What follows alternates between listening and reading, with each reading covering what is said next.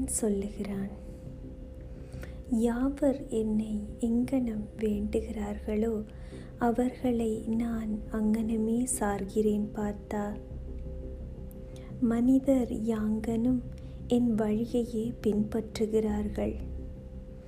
தொழில்களில் வெற்றியை விரும்புவோர் இங்கு தேவதைகளை பூஜை செய்கிறார்கள். மனித உலகத்தில் தொழில் நின்று வெற்றி விரைவில் விளைவதன்றோ? குணத்துக்கும் செய்கைக்கும் தக்கபடி நான் நான்கு வர்ணங்களை சமைத்தேன்.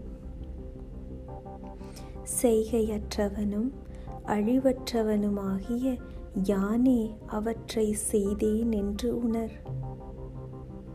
என்னை கர்மங்கள் ஒட்டுவதில்லை. எனக்கு கர்ம பயனில் விருப்பமில்லை. இங்கனம் என்னை அறிவோன் கர்மங்களால் கட்டப்பட மாட்டான் முற்காலத்தில் முக்தியை வேண்டினோரும் இதை உணர்ந்து தொழிலிலே செய்தனர். ஆதலால் முன்னோர்கள் முன்பு செய்தபடி நீயும் தொழிலையே செய்ய கடவாய்.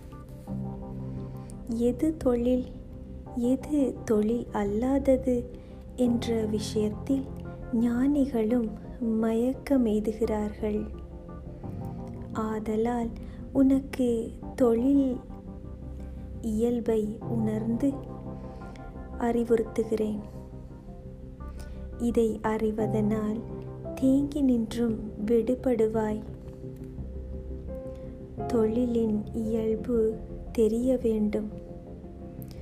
தொழிற்கு ஏற்றபடி இயல்பும் தெரிய வேண்டும். தொழிலின்மையின் இயல்பும் தெரிய வேண்டும். கர்மத்தின் நடை மிகவும் ஆழ்ந்தது. செய்கையில் செயலின்மையும் செயலின்மையில் செய்கையும் எவன் காணுகிறானோ அவனே மனிதரில் அறிவுடையோன். அவன் இத்தொழில் செய்கையிலும் யோகத்தில் இருப்பான்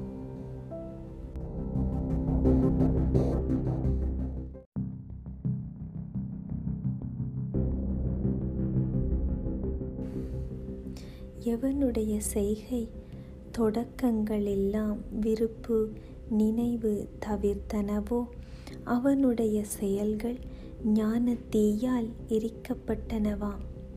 அவனை ஞானிகள் அறிவுடையோன் என்கிறார்கள் கர்ம பயனிலே பற்று களைந்தவனாய் எப்போதும் திருப்தியுடையோனாய்.